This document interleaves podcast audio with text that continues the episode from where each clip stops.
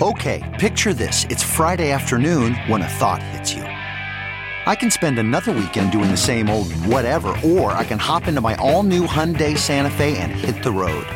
With available HTRAC all-wheel drive and three-row seating, my whole family can head deep into the wild. Conquer the weekend in the all-new Hyundai Santa Fe.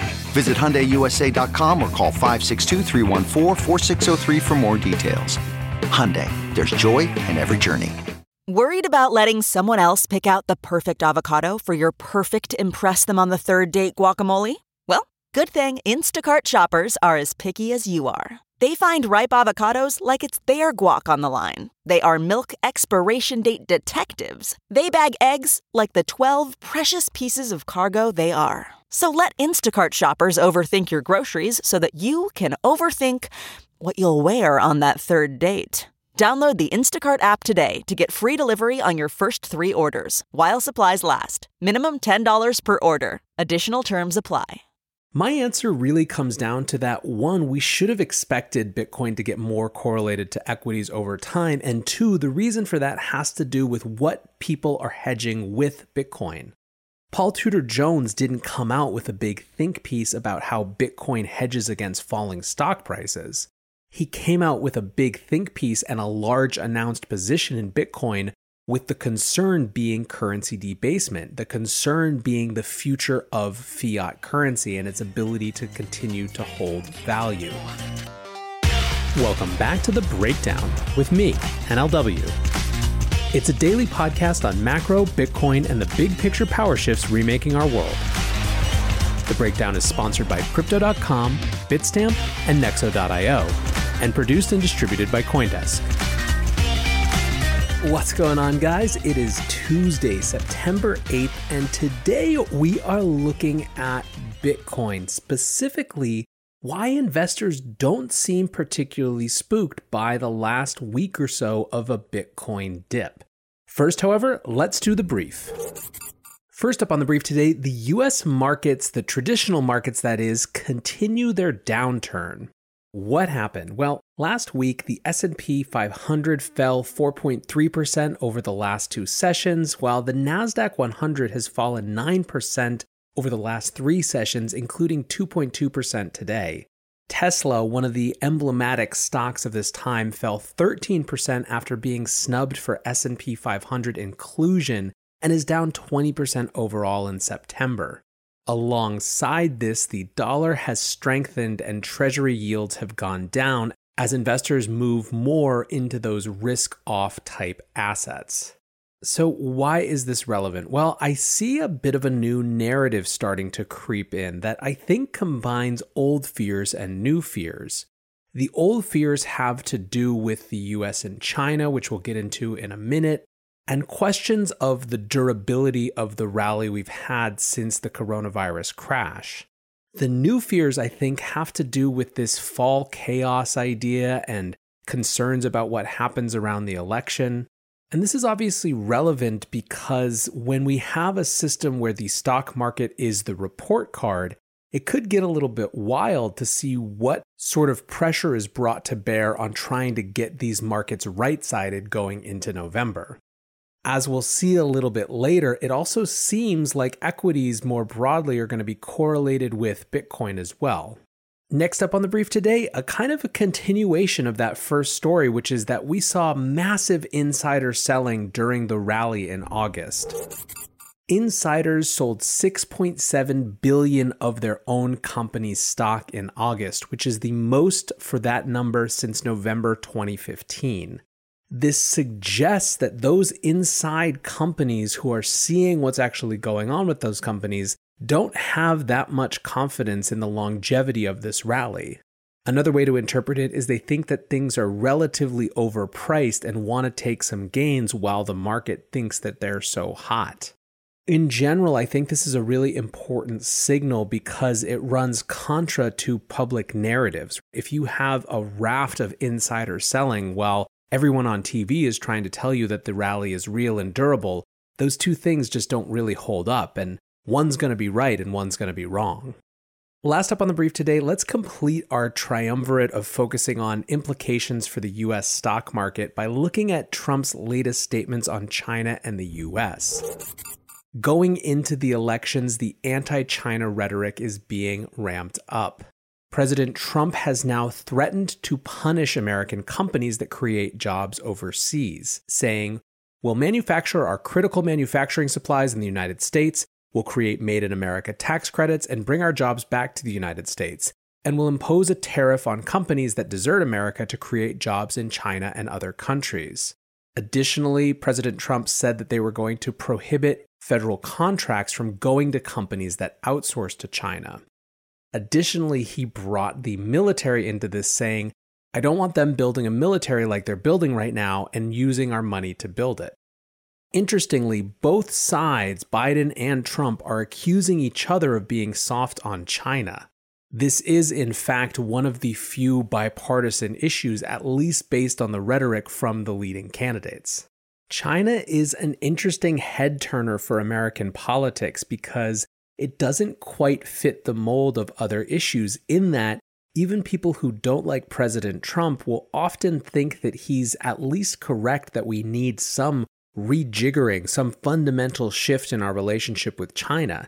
In the wake of the coronavirus crisis, seeing the over-reliance on just-in-time supply chains has made many people look at that issue as not just one of economics, but one of national security.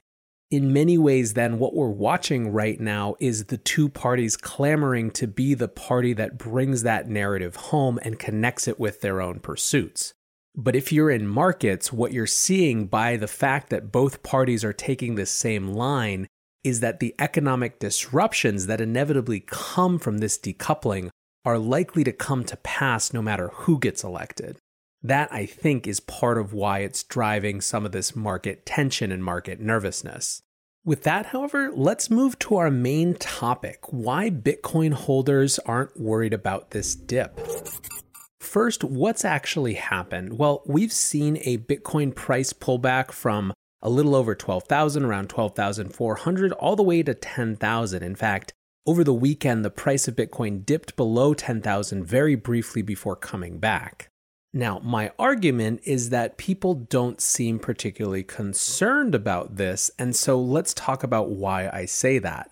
First of all, there's Skew, who uses options flows to have some sense of where sentiment actually is in terms of what people are doing, not just what they're saying. So Skew summed it up like this. They said Bitcoin options flows show 1. Short-term bearish, 2. Medium-term neutral, 3. Long-term bullish. The way that CoinDesk interpreted Skew's data was this. They said that this pullback has failed to weaken investor confidence in Bitcoin's long-term prospects. However, the one-month skew has crossed above zero, a sign of investors adding put options to position for a deeper short-term price decline. The argument there is that that short-term decline expectation has to do with a sense or a fear of a broader market pullback. In other words, traditional markets, stock markets, not just crypto and not just Bitcoin.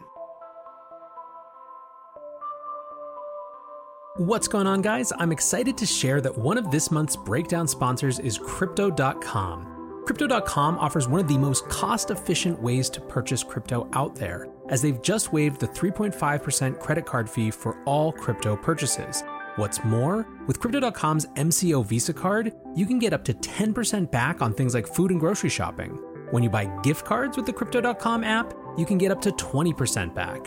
Download the Crypto.com app today and enjoy these offers until the end of September.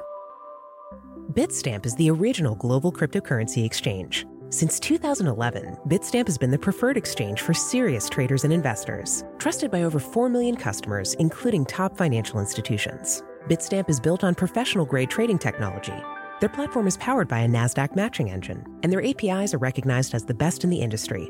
Download the Bitstamp app from the App Store or Google Play, or visit bitstamp.net/pro to learn more and start trading today. That's bitstamp.net/pro. In this crisis, many investors aim to keep and grow their digital assets. Others seek to maximize the yield on their cash. Nexo allows you to achieve exactly these two goals. The company offers instant crypto credit lines against all major cryptocurrencies, with interest rates starting from only 5.9% APR. Nexo also lets you earn up to 10% annually on your fiat and digital assets. What's more, interest is paid out daily, and you can add or withdraw funds at any time. Get started at Nexo.io. The Glassnode Network Index is a measure that includes network health, liquidity, and sentiment. And in their estimation, all remained healthy except sentiment, which did see some drop alongside prices. At the same time, however, savings behavior, i.e. accumulation, at lower prices has actually increased, which suggests that people are, in fact, buying the dip. Glassnode also publishes something called Compass, which is a four-quadrant look at the overall health of the space. The four quadrants have bullish and bearish on one side with transition quadrants in the middle. And overall, despite this price decline, the Glassnode Compass remains in the overall bullish quadrant. Lunar Crush is another proprietary score that incorporates price, sentiment, and more. It has been bouncing around 70 for the past few weeks, and that's out of 100 with higher being better, and remains there despite this price decline.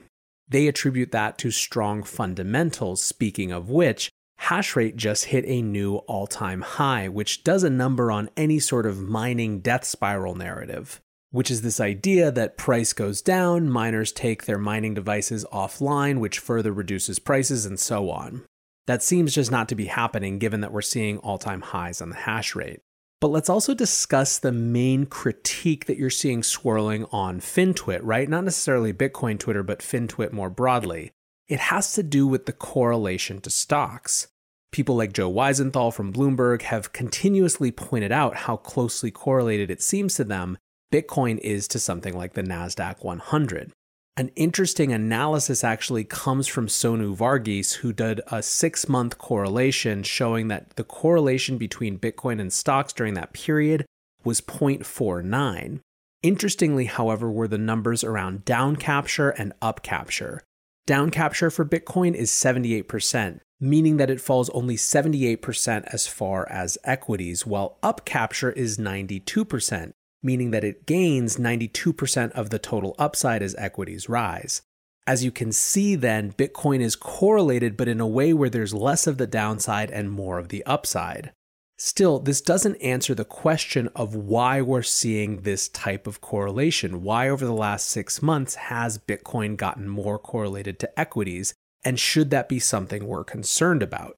My answer really comes down to that, one, we should have expected Bitcoin to get more correlated to equities over time, and two, the reason for that has to do with what people are hedging with Bitcoin. If people are hedging stock market prices, that's one thing, but it's not what they're hedging. We had years of people trying to get big institutional buyers, traditional investors into the Bitcoin space. That has started to happen. So concordantly, of course, there's a higher correlation. But the reason they got involved matters as well. Paul Tudor Jones didn't come out with a big think piece about how Bitcoin hedges against falling stock prices. He came out with a big think piece and a large announced position in Bitcoin, with the concern being currency debasement, the concern being the future of fiat currency and its ability to continue to hold value.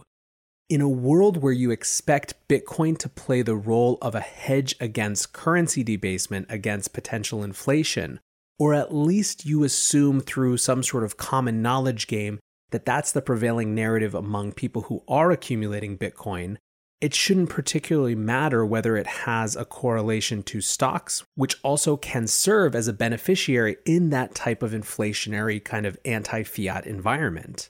Interestingly, Willy Woo showed a chart, he tweeted it out, showing the number of Bitcoin controlled by high net worth entities has closely tracked the USD monetary expansion this year, and tweeted alongside it, many look at the Bitcoin price and doubt it's a hedge. High net worth individuals and funds certainly consider it to be true and are betting on that with real money. Since this latest round of USD money supply expansion, whale entities have increased their holdings of BTC markedly. This is why I think investors aren't concerned about a falling temporary Bitcoin price, nor are they concerned with its correlation to the larger markets. In fact, they see those things as helping explain why Bitcoin is going down now. Some portion of the people, the investor base of Bitcoin who has an impact on prices, are more closely aligned with traditional equities markets. That is a sign of the maturation of the asset, not a failure of the asset. It's also a sign of where the narrative has been in terms of why people in those other parts of traditional markets are getting into this asset.